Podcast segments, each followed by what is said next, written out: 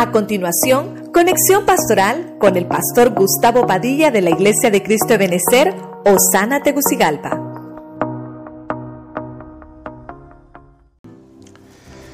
Dios les bendiga, Dios les bendiga, Dios les bendiga una vez más, mis queridos hermanos. Es un gozo nuevamente podernos eh, reunir a través de estas redes electrónicas. Queremos eh, nuevamente compartirles otra palabra de parte del Señor y obviamente hoy traemos un tema eh, de enseñanza y quiero que vaya conmigo a la Biblia, que tome ahí cuaderno, lápiz para que podamos aprender eh, lo que el Señor tiene para nosotros hoy. Acompáñenme al libro del Evangelio según Juan, capítulo 9, verso 13. Vamos a leer la Biblia en lenguaje sencillo. Leemos la palabra en el nombre del Padre, del Hijo y del Espíritu Santo.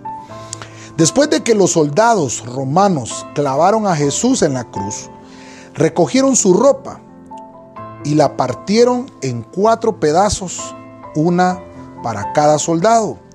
También tomaron el manto de Jesús, pero como era un tejido de una sola pieza y sin costura. Que el Señor bendiga su hermosa y linda palabra. Fíjese que estaba leyendo esta parte que me interesó mucho y, y, lo que resaltó en mí fue esta palabra, el manto de Jesús, el manto de Cristo. Y quiero que me acompañen en un recorrido de lo que vamos a tratar el día de hoy, de cómo podemos extraer, obviamente, una enseñanza hermosa de lo que es ese manto, esa cobertura hermosa de nuestro Señor Jesucristo. Y el tema se llama, se llama obviamente, el manto de Cristo. Vamos a ponernos en las manos del Señor, que sea su Espíritu que nos dé esa palabra que necesitamos. Padre eterno, te damos la gloria, te damos la honra y una vez más te suplicamos para que venga tu linda y hermosa palabra sobre nosotros y que podamos, Señor, ser edificados este día. Bendice a todos los que estamos en sintonía en casita y que por tu Espíritu Santo hoy seamos edificados. Te damos gracias, Señor, en el nombre poderoso de Jesús. Amén. Y amén. Gloria a Dios. Fíjese, hermano, que eh, quiero contarle que hemos visto varias cosas en la Biblia acerca de los mantos. Creo que tenemos una enseñanza en, nuestro, en nuestra lista de, de, prédicas de enseñanza en el YouTube y hay una que se llama Los Siete Mantos. Creo que por ahí está y va a encontrar usted. Y para ponerle un ejemplo, este el manto de, Elías, que ese manto Elías se lo dejó a Eliseo. Y ese manto nos habla de una doble porción, porque lo que Eliseo pidió fue una doble porción de su espíritu. Y entonces eh, me llama mucho la atención porque a lo largo de la Biblia, encontramos hombres de Dios que utilizaron mantos. Vemos que Pablo también en alguna ocasión, creo que en la casa de Carpo, dejó un manto y se lo encargó a su discípulo que se lo, se lo trajera. Entonces, como que el manto es figura de algo muy importante. Y obviamente representa cobertura, representa un revestimiento, una investidura que nosotros como cristianos debemos de tener. Solo estoy tratando de, de introducirme a lo, que, a lo que podemos encontrar en la Biblia. Cuando Jesús estuvo, obviamente, en la tierra y él hizo milagros y muchas cosas, hay unos versículos que tal vez no los vamos a leer porque me quiero enfocar con el manto de Cristo. Pero vemos que algunos los levantó y les dijo, toma tu lecho y anda. Y dice algunas Biblias que ellos tomaron sus mantos y se fueron. Uno de los ejemplos es un uno que se llamaba Bartimeo el ciego, o sea, tenía un revestimiento de ceguera, tenía una cobertura de ceguera que no lo dejaba obviamente poder ver. Pero Cristo le quita ese manto y, y Dios lo sana, Cristo lo sana. Entonces me interesa ver con usted el día de hoy esa investidura de Cristo que obviamente la delega sobre nosotros. Y como el versículo que leíamos anteriormente dice que los, los soldados romanos que estaban en la cruz, echaron suerte sobre una túnica que era de una sola tela, eh, no tenía costuras, era una sola pieza. Me llamó mucho la atención eso. Entonces quiero que me acompañe a Mateo 9:20. Váyase conmigo al punto número uno, la Reina Valera 1960. Y aquí una mujer enferma de flujo de sangre desde hacía 12 años se le acercó por detrás y tocó el borde de su manto Versículo 21, porque decía dentro de sí, si tocare solamente su manto, seré salva. Este es un versículo, hermano, que lo hemos estudiado en otras ocasiones y en otros puntos. Y, nos ha llamado mucho la atención cómo esta mujer tiene un flujo de sangre.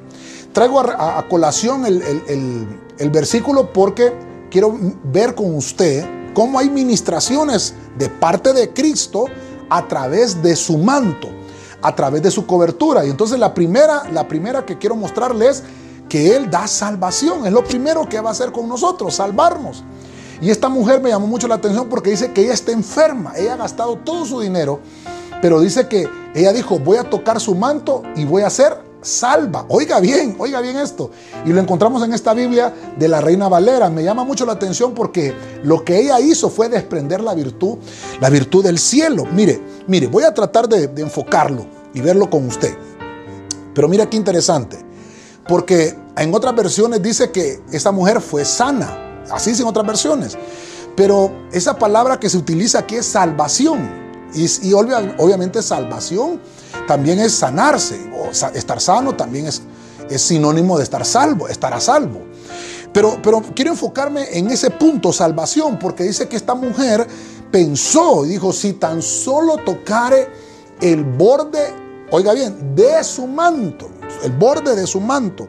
Entonces, obviamente esta mujer estaba buscando respuestas, estaba buscando auxilio, estaba buscando ayuda. Y yo quiero dejarte esta palabra eh, en este día. Tal vez estamos buscando la respuesta del cielo en estos días, estamos esperando que Dios nos hable, pero este, este manto de Cristo, el manto de nuestro Señor, nos está diciendo que aún en medio de toda circunstancia, el Señor Jesucristo nos puede salvar, nos va a dar una respuesta. Sobre nosotros ha descendido ese manto, así como Eliseo tomó el manto que dejó Elías, también nuestro Señor dejó ese manto, porque ya lo vamos a ver, vamos a, tratar de, de una manera cronológica ir llevando ese punto del manto de Cristo. ¿Qué hizo ese manto de Cristo? Y fíjese usted, hermano, que entonces nosotros también como Cristo nos delega ese manto, nos delega esa cobertura, también nosotros tenemos que anunciar la salvación. Pero obviamente el que la produce y el que la da es Cristo. Nosotros no podemos salvar a nadie, pero sí nos ha delegado el Señor el poder llevar el mensaje de salvación a otras personas. Entonces Jesús dice que se detuvo porque él dijo, virtud salió de mí. Dice que le preguntó a los discípulos, ¿quién me ha tocado? ¿Quién me ha tocado? Y todos los discípulos le dijeron, Señor, la gente te aprieta, dice, ¿quién me ha tocado? No, dice, a mí alguien me tocó de una manera distinta, porque hubo virtud que salió. O sea, una virtud del cielo, hermano, que alguien la extrajo porque tenía la fe de ser salvo. Mire usted que, que la fe cómo desprende la virtud del cielo y que Cristo en este día, hermano, también tú que me estás escuchando, si no le has entregado tu vida a Cristo, puedes hacerlo y puedes desprender esa virtud del manto de nuestro Señor Jesucristo.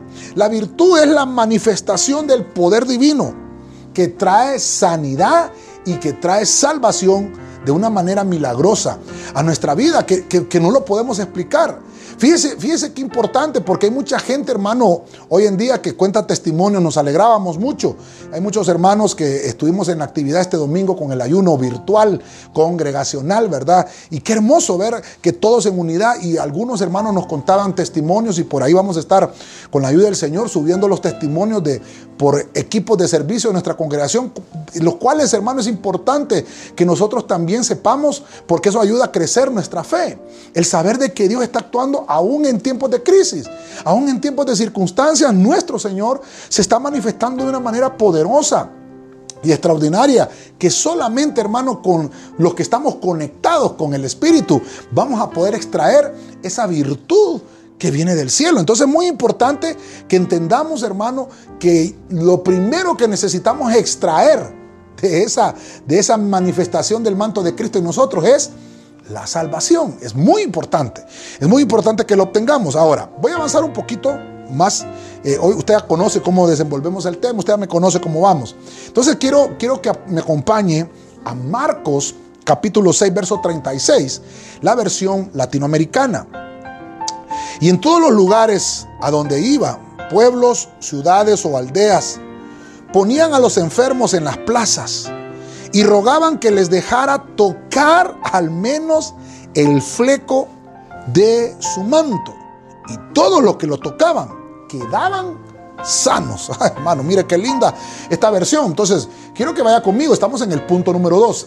Ya vimos que lo primero que produce es salvación, pero este punto 2 dice que produce sanidad. Y esto es muy importante porque esta es una administración al cuerpo. La primero, lo primero que vimos, la virtud que sale del Señor, es una administración al alma, pero después lo que hay es una administración al cuerpo. Y me llama la atención porque dice que ellos querían que por lo menos tocaran el fleco del manto. Y voy a, a, tratar de explicarle más o menos el fleco, estamos hablando del borde de su manto. Y entonces quiero llevarlo acá porque dice que todos los que lo tocaban quedaban sanos. Entonces, fíjese usted, fíjese usted. Ya vimos aquella mujer que dijo, voy a tocar aunque sea el borde. Y como que esa mujer cuando lo tocó, déjeme pensarlo de alguna forma y déjeme de verlo de alguna manera, porque vimos el pasaje anterior en el libro de Mateo y ahora estoy viendo a Marcos. Cada uno de ellos tiene una, una dimensión por donde testificar de las maravillas que hizo el Señor. Pero déjeme, déjeme tratar de pensar que aquella mujer, hermano, como, un postulado, pues ella, ella contó el testimonio cómo había sido sana. Entonces toda esta gente quería tocar ese borde, el fleco del Señor para recibir la sanidad. Dice que, que ponían en las aldeas, mire usted, en las ciudades y en los pueblos donde iba, ciudades, pueblos y aldeas donde iba el Señor, ponían los enfermos en las plazas y rogaban que les dejara tocar el borde del manto. Hermano, qué poderoso es nuestro Señor, hermano, qué lindo y qué hermoso. Y hay cantos tan lindos y, cantos tan hermosos también que, obviamente cantamos en nuestras congregaciones y decimos, quiero tocar el borde de tu manto, desprender de ti virtud. Tan lindos, hermano, porque nos hacen ver esta palabra, que ese borde del manto del Señor trae virtud. Pero es más importante primero para el Señor salvar nuestra alma para después tener una administración al cuerpo. Esto es muy importante, muy importante. Tener una administración al cuerpo. Eso, eso, es, eso es ya como en una etapa secundaria, porque el Señor lo primero que hacía cuando le llevaba a un enfermo le decía, sé salvo, eres salvo, tu fe te ha salvado. Eso es lo primero que, el Señor les decía. Y después decía, bueno, y ahora quieres que tu cuerpo quede sano. Entonces ahora también te voy a enviar la sanidad. Entonces es, es, lindo y es hermoso esto, hermano. Por eso cuando hemos ido a orar por los enfermos y cuando vamos a orar por alguien, hermano, que está necesitado, lo primero que le preguntamos es, ¿ya recibió a Cristo en su corazón? Porque la gente, hermano, busca, busca la sanidad y se olvida de, de, que es más importante, y no estoy diciendo que no es importante la sanidad, pero es más importante la salud de su alma. Entonces, ¿qué es lo importante cuando hay un enfermo? Primero, orar por él y preguntarle, ¿ya recibiste a Cristo en tu corazón? Porque, hermano, ¿de qué, ¿de qué, sirve estar sano si nuestra alma se está corroyendo con el peor virus que puede haber, que se llama pecado? Entonces necesitamos, hermano, necesitamos que venga esa administración y esa virtud que viene del cielo, tanto la salvación como la sanidad. Esa administración que, que tenemos, hermano, obviamente por habilitación de parte de esa cobertura, de ese manto de Cristo, para poderle llevar también sanidad a otras personas. Hermano, qué, qué hermoso es entender que la Biblia nos ha dicho las formas de sanidad, y aquí es otro tema que ya desarrollamos, creo que vimos en algún ayuno las 20 formas que dice la Biblia cómo Dios puede sanar. Una de ellas es imposición de manos. Otra de ellas es con aceite en la mano. Otra de ellas es participar de la Santa Cena. Y, hay, hay, 20, hay 20 maneras, pero, pero lo importante es que este manto que estamos hablando hoy, el manto de nuestro Señor Jesucristo, ministraba sanidad, ministraba salvación. No estoy diciendo, y quiero que poner el, equilibrio con esto, que no vayamos a idolatrar, que no vayamos a idolatrar ese manto, sino que, que lo que vayamos a, a ver es al Dios, hermano, que posee ese manto. Estoy hablando en sentido espiritual, que nos puede proveer la salud y que nos puede ministrar la sanidad. Entonces es tan hermoso entender cómo Cristo, cuando eh, su manto, su vestidura, lo que él portaba, de lo que él se revestía, de lo que él se investía, hermano, era de un hecho de, milagroso. El poder emanaba de él. Mire qué importante entonces, porque podemos entender que las enfermedades corporales son sanadas, hermano son sanadas por nuestro Señor Jesucristo. Si usted tiene alguna enfermedad, al final vamos a estar orando para que Dios sane todos los cuerpos y que venga Cristo con ese manto de salud y con ese manto de sanidad que Él porta, que Él tiene y que lo ha delegado para que nosotros también de alguna forma clamemos por salud en el nombre de Jesús y podamos recibir la sanidad.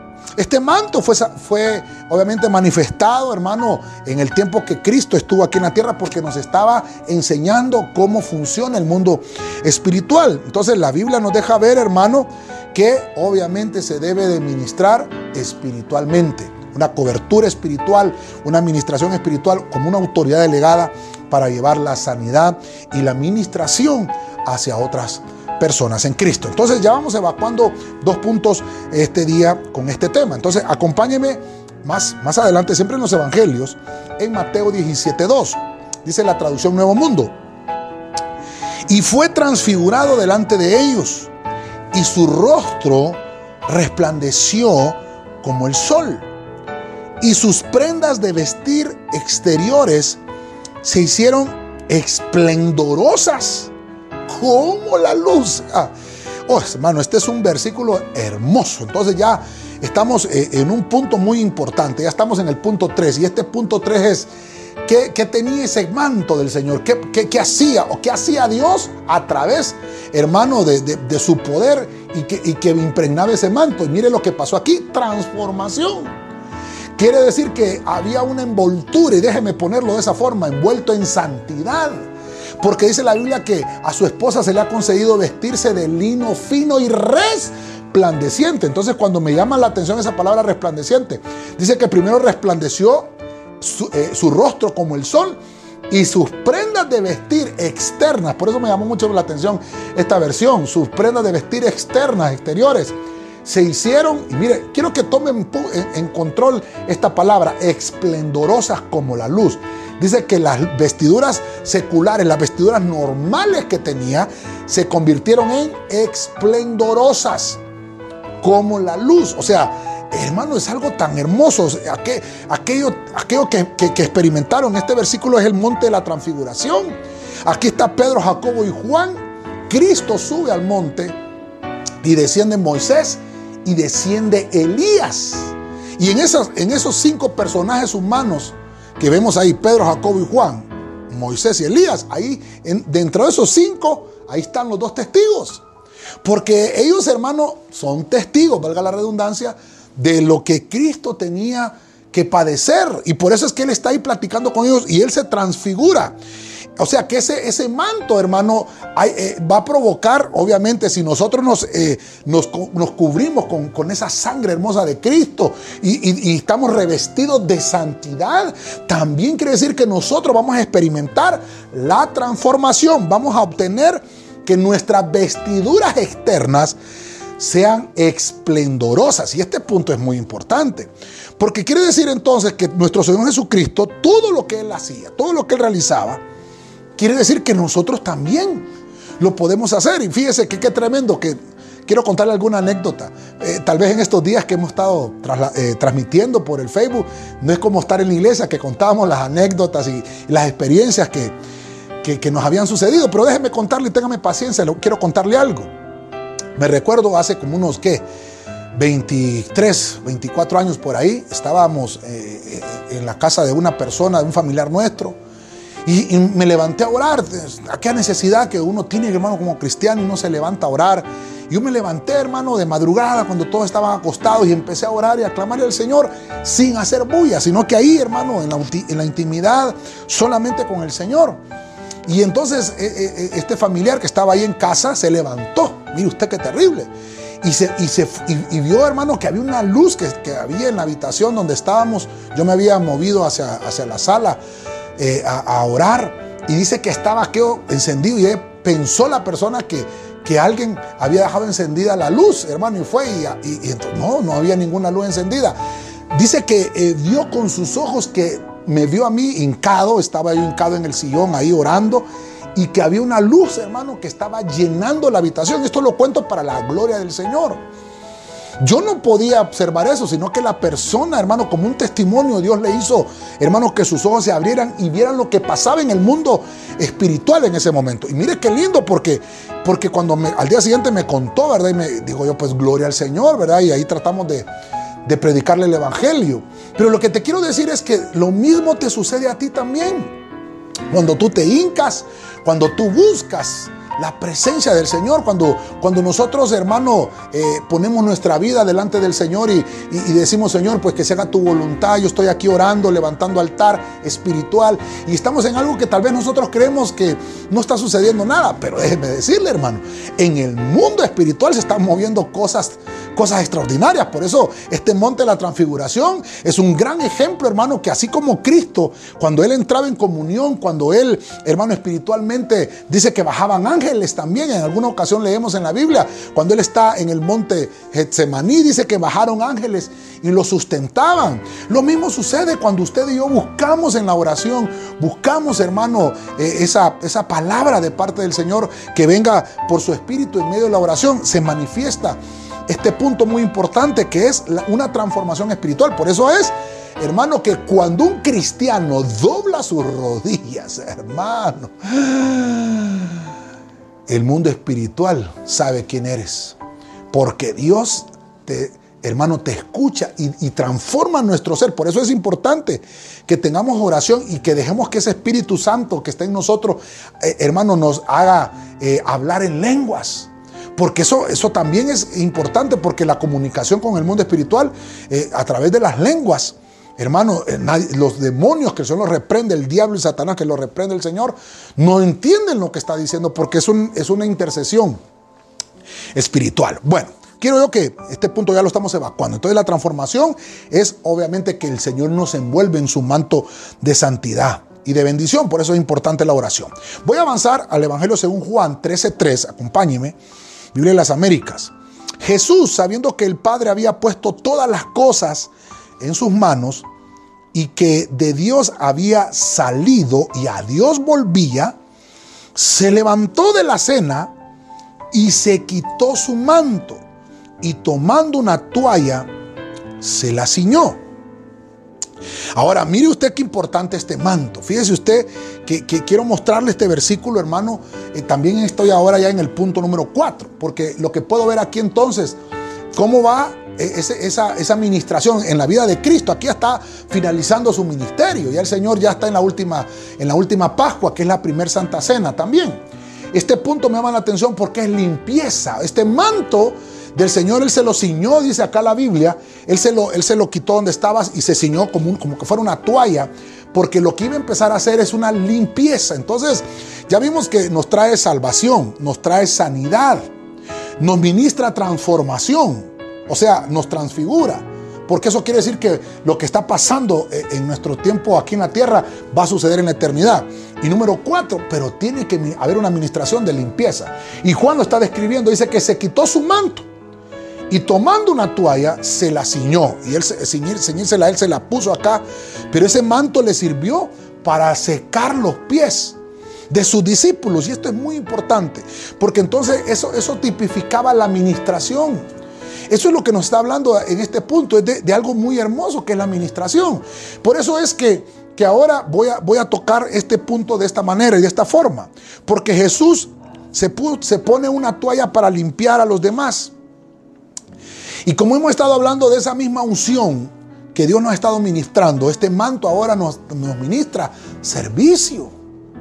Mire, mire qué lindo esto. Este manto nos ministra, hermano, obviamente una habilitación para que nosotros podamos de alguna forma con la habilitación, valga la redundancia de palabras, pero con la misma habilitación del Espíritu podamos ministrar a otras personas porque ya hemos crecido espiritualmente.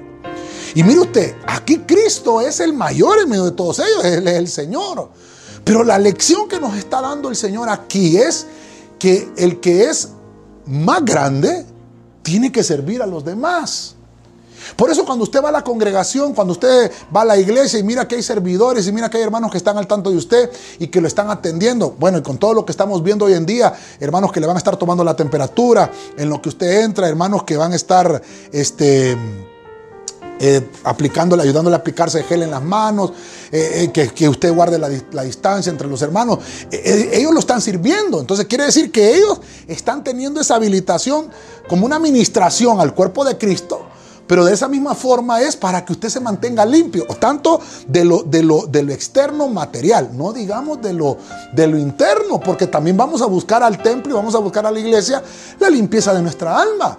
El lavatorio de pies que Jesús hizo aquí es una señal de la limpieza, de la administración de nuestra alma. Entonces, todos aquellos, todos aquellos que, que obviamente vayamos teniendo la limpieza, hermano, y, de alguna forma lleguemos o hayamos alcanzado alguna estatura espiritual, tenemos que aplicar ese mismo trabajo que, nos fue, hermano, hecho a nosotros para que otras personas atraviesen también ese mismo proceso.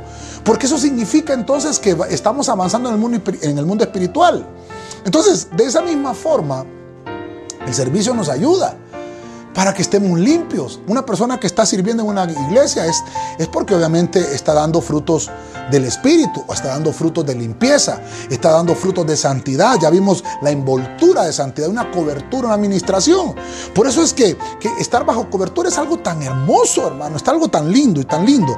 Pero este manto me habla de esa habilitación que Jesús nos da, que nosotros ahora entonces podemos ministrar a otros, podemos llevar a otros. Entonces Jesús, hermano, pone ahí ese manto como el, como el propósito de ese momento de limpiar a los demás por medio de una administración y obviamente por medio de su palabra, porque entendamos algo, cuando Cristo eh, se pone ese manto y se ciñe la toalla, dice, voy a limpiarlo. Yo sé que ustedes ya están limpios por la palabra que les he hablado, pero necesitan la administración de ese manto. Entonces, mire, Usted ahorita que está sintonizando eh, las redes sociales, la televisión, qué sé yo, lo que usted esté escuchando en este momento, usted está siendo limpio por la palabra, no por la mía, sino por la palabra del Señor que está siendo ministrada en este momento. Pero, pero dice el Señor, ya son limpios por esa palabra, pero necesitan ir más allá de la limpieza solamente de la palabra, sino que también necesitan ministrarse, necesitan ministrarse el alma, no administrar, no, ministrarse, ministrarse. Hay cosas, hermano, que nosotros lo llamamos ministración para, eh, obviamente, eh, hacer una diferencia en lo que es consejería espiritual y lo que es ministración. Porque una consejería es obviamente cuando alguien llega y dice, mire pastor, voy a hacer tal cosa, ¿qué me aconseja? Ah, entonces es una consejería. Pero la administración es cuando yo llego donde mi pastor, donde mi ministro, y le digo, mire, estoy pasando por esta y esta situación y me está provocando pecado y me está corroyendo y yo quiero librarme de esto. Entonces necesito que oren por mí. Y confiesa su falta y confiesa su pecado. En ese momento el ministro ora por usted y en ese momento es una limpieza, un lavatorio. Mire qué importante. Tal vez hay prácticas también físicas de lo que es el lavatorio de pies. Pero esto, esto solamente es, hermano, cuando es un rema dentro de una congregación y dentro de una iglesia. Entonces, el manto de nuestro Señor Jesucristo, mire usted cómo, cómo va caminando en este tipo de facetas. Y ha estado, obviamente, ministrando el Señor, hermano, mire usted ya casi dos mil años. De eso estamos en el 2020 y estamos hablando de que Cristo realizó esto en el año 33 después de Cristo. Eh, algunos sacando cuentas dicen, pues han pasado 1986 años. Ah, desde que el Señor nos ha delegado este trabajo como iglesia, porque hay mucha necesidad allá afuera. Hay muchas personas y hay mucha gente, hermano, que necesita la administración. A veces ahí en nuestra casa, en nuestra familia también se necesita la administración. Y esto, este punto es muy importante porque puedo decirte, hermano, tú que estás ahí en casa y necesitas, eh, obviamente, que tu familia esté ministrada, tú que eres sacerdote de la casa, tú que eres la cabeza del hogar de esa casa, ministra con libertad, porque el Señor nos delegó ese manto, así como Elías le delegó el manto a Eliseo. De la misma forma, entonces, el Señor nos está delegando a nosotros el poderlo hacer, pero, pero con orden, siempre siguiendo el orden y siguiendo los lineamientos del Espíritu. Ahora, obviamente podemos decir muchas cosas de esto, pero obviamente podemos hacer y ministrar el manto de nuestro Jesucristo de santidad, ministrar la salud, ministrar la salvación, pero con el orden, con el orden, siempre en el orden y de acuerdo, hermano, a los propósitos que el Señor tiene para nuestra vida. Mire qué lindo, mire qué lindo. Vamos, vamos avanzando en esto. Voy a entrar entonces rápidamente, voy a entrar y acompáñeme a Lucas 23:11 para entrar al punto 5. Voy a leer la Biblia de las Américas. Dice de la siguiente manera. Entonces Herodes, con sus soldados, después de tratarle con desprecio y burlarse de él, le vistió con un espléndido manto y le envió de nuevo a Pilato. Verso 12. Aquel mismo día, Herodes y Pilato se hicieron amigos, pues antes habían estado enemistados el uno con el otro. Mire qué lindo. Este punto me llama mucho la atención. Ya, hemos visto cuatro facetas del manto. Voy a ver una quinta faceta. Pero fíjese que este manto es bien especial. Este manto yo le puse es una administración de reconciliación. Y mire qué lindo porque estamos en el año 2020, proclamado apostólicamente el año de la reconciliación. Y yo le puse acá que eso me habla de una, una nueva relación. La reconciliación es tener una nueva relación. Pero, pero le, subrayé aquí lo que me llamó la atención. Aquel mismo día Herodes y Pilato se hicieron amigos. Fíjese usted que aquí estamos viendo que Herodes, hermano, eh, con sus soldados le trataron con desprecio, se burlaron de él y Herodes le puso un espléndido manto. Eso es lo que me llama la atención. Recuerde que Cristo ya tenía un manto, él tiene un manto, eh, uno, uno propio de él. Pero sobre ese manto, le pusieron un manto a él, hermano, espléndido, pero era un manto humano. No era una administración para, porque estamos tocando el manto de Cristo.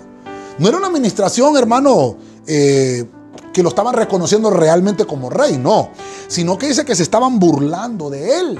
Y mire qué lindo, hermano, porque cuando Cristo lo visten con este manto espléndido. Y le dije yo que tomara, eh, eh, obviamente, en, atención a aquella palabra, cuando lo vimos en el Monte de la Transfiguración, con un manto espléndido.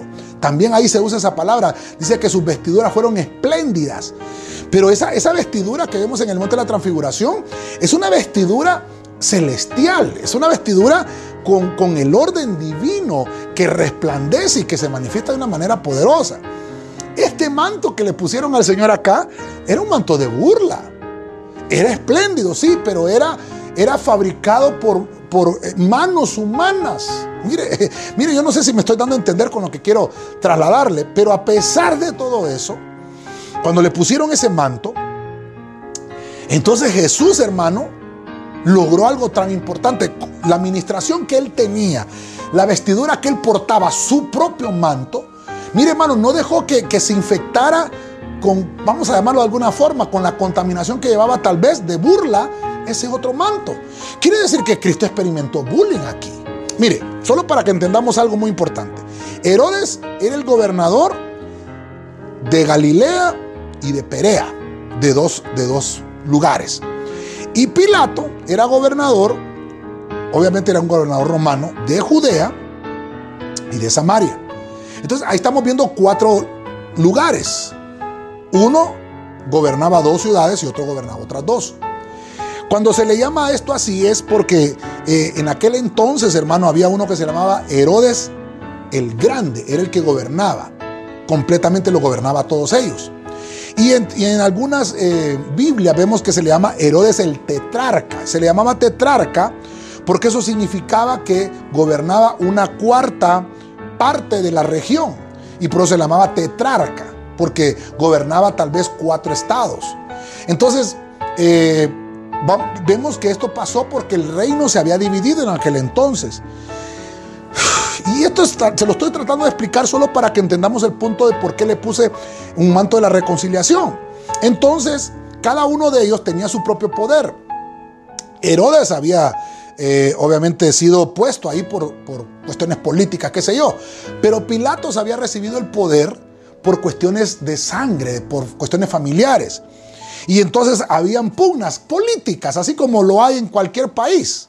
Y hay políticos que se están peleando el poder y usted sabe, usted conoce la historia. Y ellos tenían eh, sus diferencias y por eso lo menciona. Mire que la Biblia lo menciona. Y, lo, entonces lo que, lo que me llama la atención es que entonces Herodes tenía ventaja sobre Pilato. Obviamente Pilato eh, era una monarquía heredada, vamos a llamarlo de esa manera. Era una monarquía heredada lo que él tenía.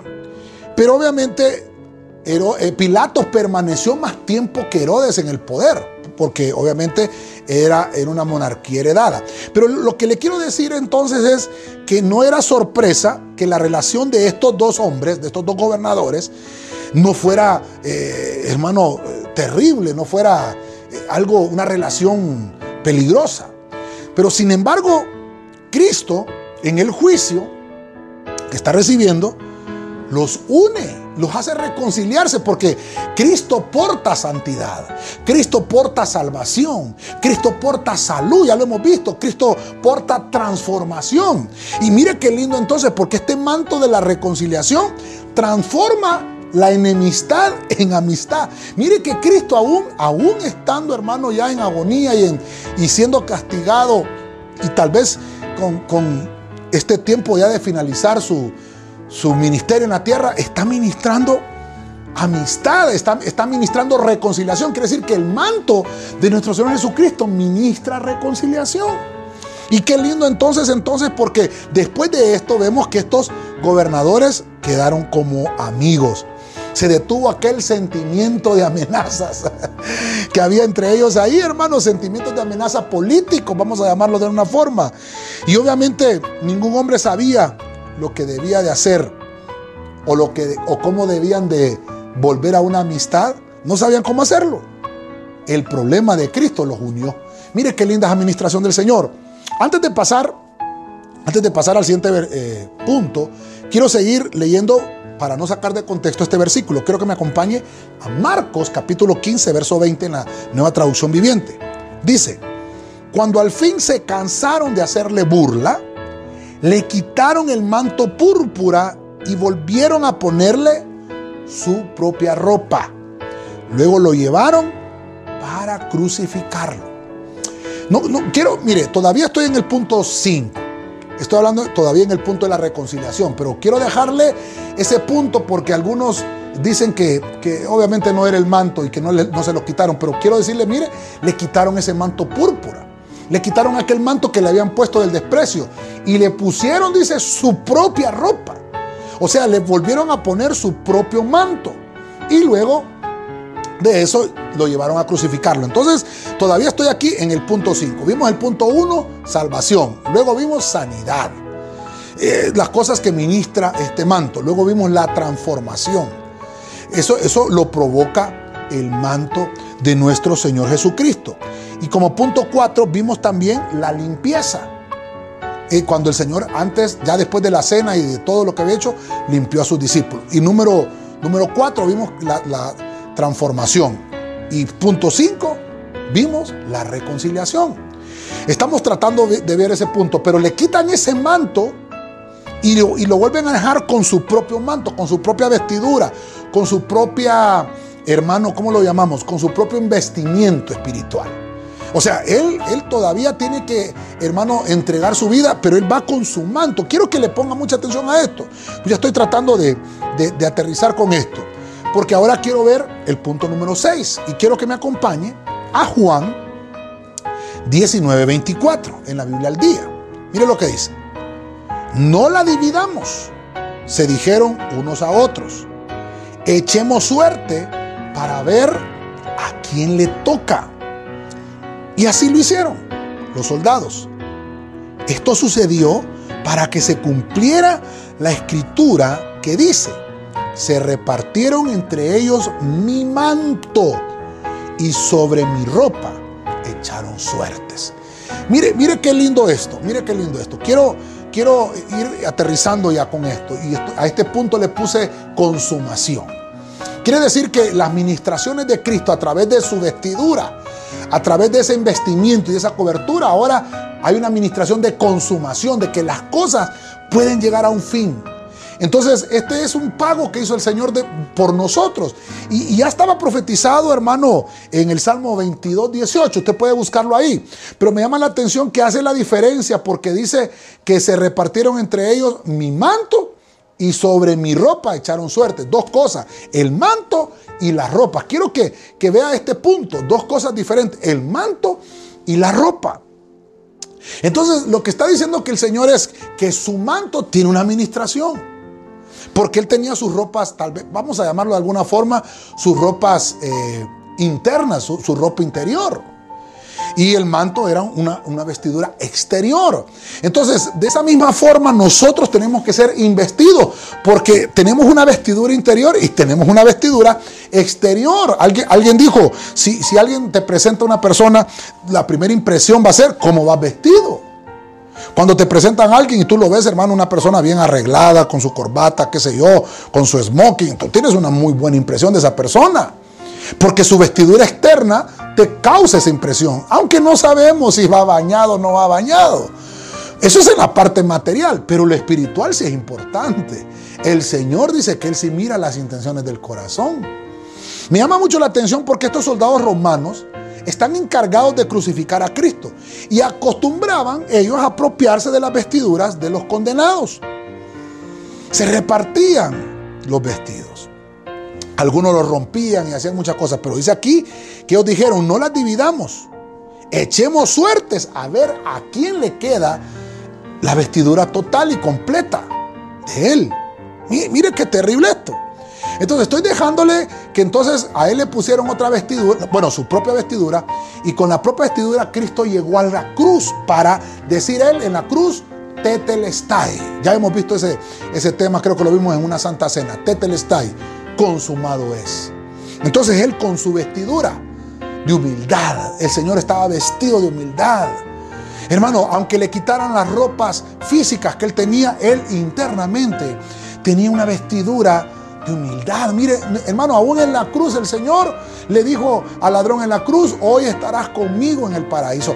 Hermano, mire qué terrible cómo el Señor con su vestidura nos estaba demostrando que Él es el que hace que las vestiduras obtengan una administración. Él es el que hace eso.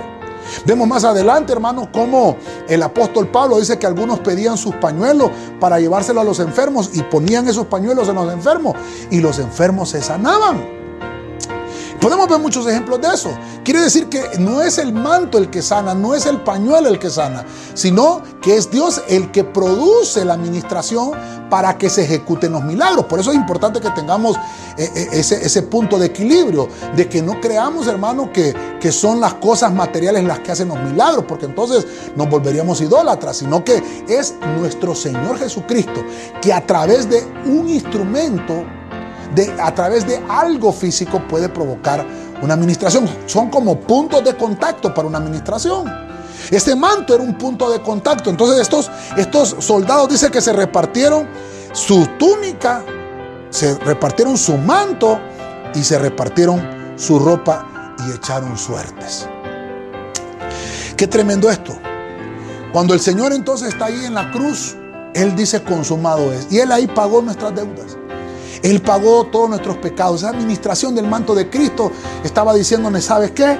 Mi cobertura, si tú tienes a Cristo en tu corazón, si tú declaras que el Señor es el rey de tu vida y es el Señor de tu vida, entonces vas a recibir esa administración. Consumado es toda la deuda fue cancelada, enfermedades fueron llevadas a la cruz del Calvario, nuestras deudas fueron llevadas a la cruz del Calvario. Somos sanos con nuestras finanzas también, somos sanos en el cuerpo, obtenemos salvación, vamos a obtener la administración de la transformación, obtenemos la administración de la limpieza, obtenemos la administración de reconciliarnos ahora, así como Pilato se reconcilió con Herodes, nosotros nos reconciliamos con Dios.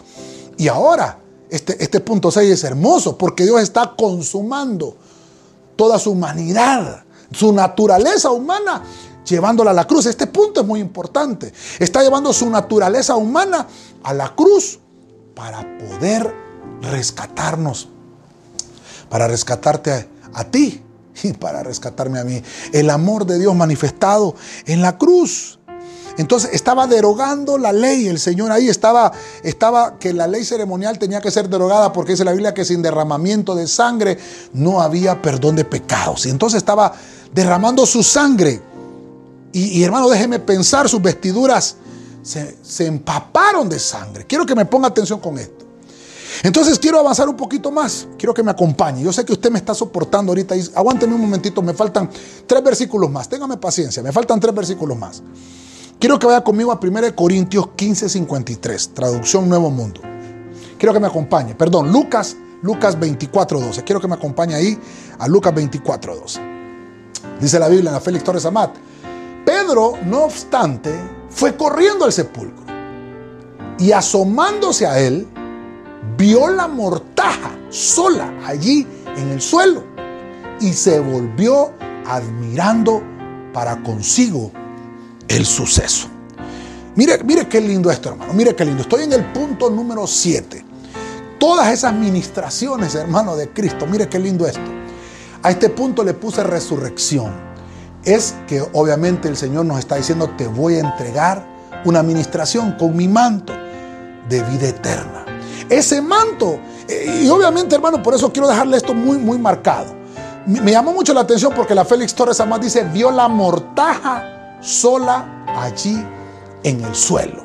Quiero que le ponga mucha atención a esta administración de resurrección, porque quiere decir que ese manto quedó empapado de sangre. Los, los, mire usted, los, los eh, romanos, los soldados romanos en la cruz, le quitaron sus vestiduras. Ellos se, se dividieron la vestidura. Bueno, dijeron no las dividamos, sino que repartámonos las vestiduras. Y ellos la sortearon y cada quien, bueno, tú llévate este manto, tú llévate la túnica, tú llévate esto. Pero José de Arimatea, perdón, este, el otro hombre, este José, que se lo llevó a una tumba, hermano, y sepultó el cuerpo de Cristo. Él le puso una mortaja y por eso la fe de la historia me llama la atención porque dice que le puso esta mortaja. Y esa mortaja, hermano, estaba en el cuerpo de Cristo. Lo llevaron al sepulcro y obviamente estuvo tres días ahí, el cuerpo. Al tercer día, nuestro Señor resucitó. Al tercer día, hermano, ay hermano, dice que, dice hermano la Biblia que Pedro fue y vio la mortaja. Ay hermano, qué terrible. Algunos se toman de este versículo para decir que es la sábana santa. Así le llaman. Y creo que por ahí la tienen, hermano. Y, y le han hecho unos exámenes que hay una sangre, pero ya, voy a ponerle Biblia a esto que le estoy hablando. No es idolatrar un manto, porque ese manto no tiene ningún poder. Es un manto físico que no se puede comprobar si en realidad es el de Cristo. Lo que sí puedo decirte que hay Biblia para decirte que ahí estaba esa mortaja, ese manto empapado de sangre. Pero te voy a decir ahora que me acompañes a 1 de Corintios 15, 53. Porque esto dice aquí, que es corruptible, tiene que vestirse de incorrupción. Y esto que es mortal, tiene que vestirse de inmortalidad. Versículo 54. Pero cuando esto que es corruptible se vista de corrupción y esto que es mortal se vista de inmortalidad, entonces se efectuará el dicho que está escrito. La muerte es tragada para siempre. Aleluya. Que el Señor bendiga su linda y hermosa palabra, hermano. Mire, mire cuántas cosas pude ver aquí. Entonces, Cristo resucita. Lo llevan a la tumba y le ponen otro manto. Pero como, como Cristo es el que produce que el manto es el que porte la bendición. Entonces, esa misma vestidura que Cristo obviamente tiene ahora resucitado, porque estoy en el punto de resucitado, nos traslada a nosotros esa misma bendición. Así como, vuelvo al punto, así como Elías le trasladó el manto a Eliseo, Cristo nos traslada esa misma bendición, esa misma cobertura. Y entonces dice aquí Pablo, este, este cuerpo corruptible, este, esta, esta vestidura corruptible que tenemos, tiene que vestirse. Ah, de incorrupción. El mortal tiene que vestirse de inmortalidad. Y dice más adelante, cuando esto corruptible se viste entonces de, de incorrupción, es que esto es que lo mortal se vista de inmortalidad. Y entonces ahí es, ahí es donde dice, ¿dónde está muerte? Tu victoria. ¿Dónde está muerte tu aguijón? ¿Dónde sepulcro? Tu victoria.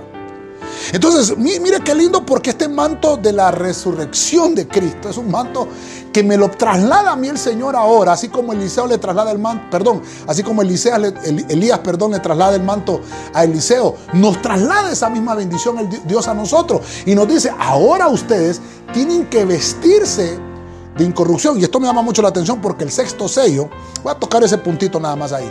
El sexto sello me habla de que son unas almas de los santos que están bajo el altar y dice que ellos están pidiendo justicia. Y entonces el sexto sello es que el Señor le dice, pónganles estas vestiduras, denle estas vestiduras blancas pero todavía no es tiempo, que les den y que todavía esperen un poco más de tiempo, porque los revisten, hay una revestidura, hay una, hermano, una investidura espiritual que nosotros tenemos que portar. No todos dormiremos, le está diciendo Pablo en los versículos anteriores. No todos dormiremos, pero todos vamos a ser transformados. ¿Por qué? Porque hubo una administración atrás que el Señor lo hizo en el monte de la transfiguración. Y obviamente también a nosotros. Mire, el tiempo se me está agotando, hermano, pero perdóneme que el tema, el tema es apasionante, pero es lindo esto. Perdóneme que si tal vez usted me está diciendo, pastor, está descubriendo el agua azucarada, pero discúlpeme, pero estoy gozándome con esto. Porque Pablo decía, no todos dormiremos, pero sí seremos todos transformados. ¿Por qué Pablo está diciendo no todos dormiremos? Porque hay unos que están vivos todavía. Que cuando suene la trompeta van a ser transformados y los muertos en Cristo van a resucitar primero. Entonces, que si vamos a ser transformados todos, vamos a ser transformados. Ahora, necesitamos entender algo muy importante. Quiero, quiero finalizar. El último versículo que le dije, Apocalipsis 19:13. Dice, y está vestido de un manto empapado en sangre. Y su nombre es el verbo de Dios.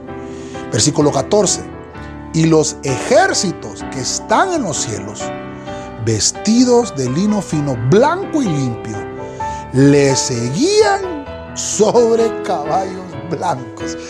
Ay, hermano, qué lindo, qué lindo. Estoy terminando, estoy terminando acá y, finalizo, finalizo acá.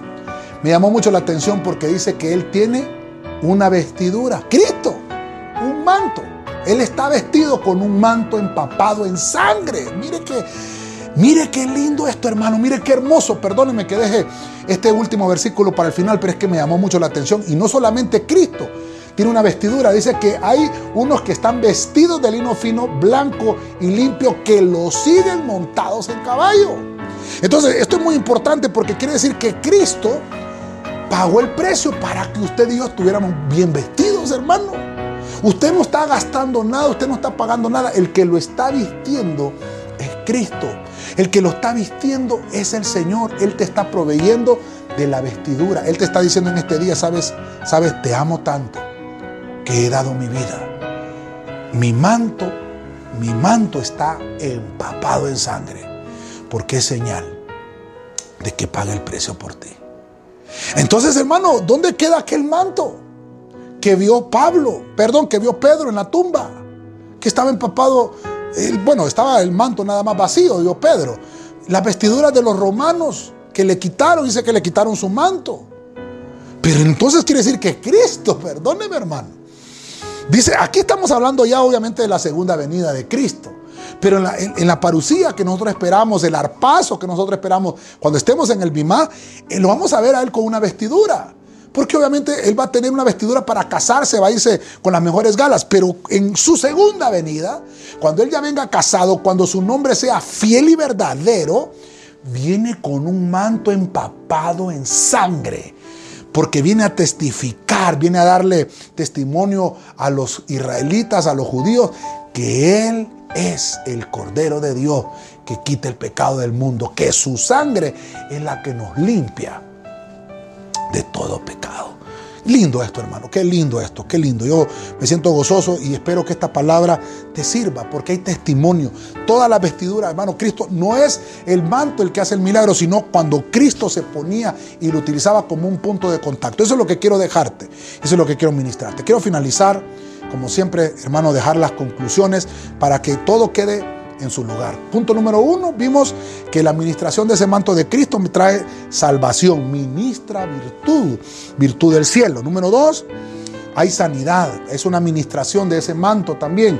La sanidad, eso es una administración al cuerpo, la salvación es una administración al alma, pero también necesitamos que nuestro cuerpo sea administrado con la sanidad. Número tres, en el monte de la transfiguración, vemos que el Señor se transforma, que ese manto, hermano, obtiene una transformación porque es, una envoltura de santidad, porque Cristo es santo. Mire qué lindo, qué lindo y qué hermoso. Punto número cuatro, vemos que el Señor después de la Santa Cena hizo una administración de limpieza que es ministrar el alma, es ministrar el alma, es ministrar, hermano, las áreas de nuestra vida que debemos de entregarle al Señor. Y es algo muy importante que debemos de ver acá. Yo quiero que, que, con este punto entendamos algo. La administración es muy importante.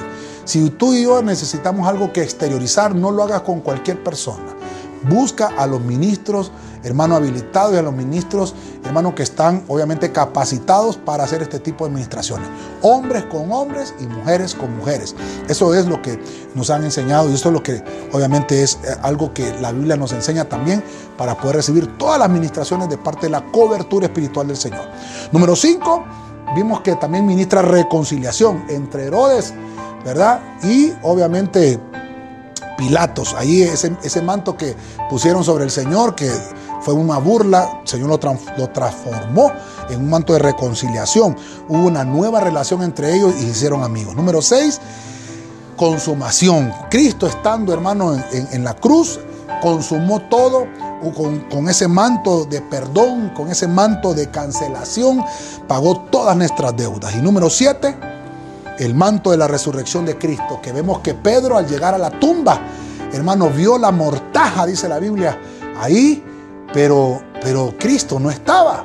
El cuerpo de Cristo no estaba y lo vemos entonces en Apocalipsis capítulo 19 que el Señor viene montado en un caballo con un manto empapado en sangre porque se trata de un manto espiritual. Mire qué lindo, qué lindo. Quiero orar este, este día, hermano, que esta palabra sea de mucha bendición para ti y vamos a orar por todas aquellas personas que están enfermas para que el Señor ministre la salud. Padre eterno, Padre celestial, damos gracias este día por tu buena y linda y hermosa palabra.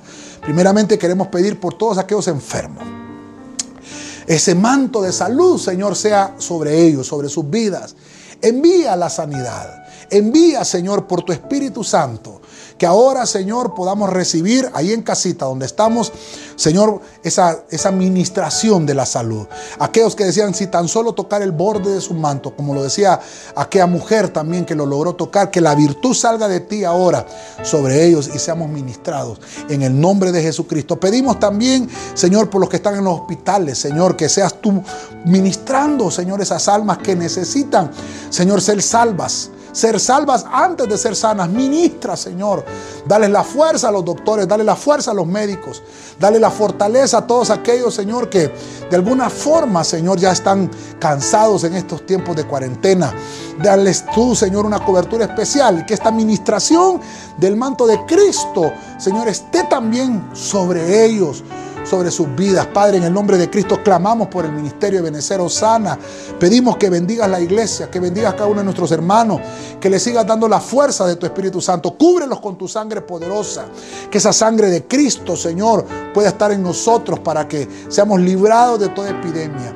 Que todo virus se disuelva. Te damos gracias por esa lluvia hermosa por esa lluvia que hemos estado orando, Señor, sobre todo este tiempo, desde abril y mayo que hemos estado orando y has contestado nuestras peticiones y nuestras súplicas. Gracias por esa lluvia. Bendecimos, Señor. Bendecimos, Señor, aleluya, cada uno de aquellos que necesitan esa bendición. Gracias por esa lluvia que está disipando enfermedades. Esa lluvia, Señor, la tomamos como una respuesta de que el cielo está enviando su bendición, que el cielo está enviando su respuesta. Ahora te pedimos que se disipe todo virus, que se disipe toda epidemia en los cielos y en los aires y que se reduzca la impotencia. Lo declaramos en el nombre de Cristo. Sabemos que vienen tiempos nuevos, vienen cambios nuevos y que muy pronto vamos a estar en las iglesias congregados, dándote la gloria, siempre con todo el orden que tenemos y que necesitamos para congregarnos. Bendice nuestras autoridades, bendice Señor los doctores, médicos, enfermeras, como siempre pedimos por ellos. Bendice los bomberos, policías, los que trabajan en, en los gobiernos, Señor, en algunas entidades del gobierno que están trabajando en estas, en estas cuarentenas, COPECO, Señor la Cruz Roja, los bomberos, los que trabajan en las farmacias, bendice los que trabajan en los supermercados también. Padre, no te olvides de ellos. Envía siempre esa provisión que ellos necesitan también para que sean cubiertos con tu sangre y de toda infección sean libres. Padre, en el nombre de Cristo, bendice los que trabajan en los bancos, aquellos que trabajan entregando comidas también. Por tu espíritu, no nos olvidamos de ellos. Gracias, Señor. Gracias te damos en el nombre poderoso de Jesucristo. Amén. Y amén. Queremos Pedirte, hermano, que no te olvides siempre de llevar siempre en oración a todos estos hermanos valientes que están allá afuera arriesgando sus vidas en sus trabajos. Eh, pero pedimos que siempre oremos y estemos todos orando los unos por los otros. Te pido por mi vida también, para que tú siempre ores por mi vida, por mi familia, que ores también por el ministerio, por la iglesia en general, la iglesia de Cristo. Oramos por también todos esos departamentos del país que están siendo atacados con este virus. No se te olvide llevarlos en oración. Que Dios te bendiga, que Dios te guarde grande y poderosamente.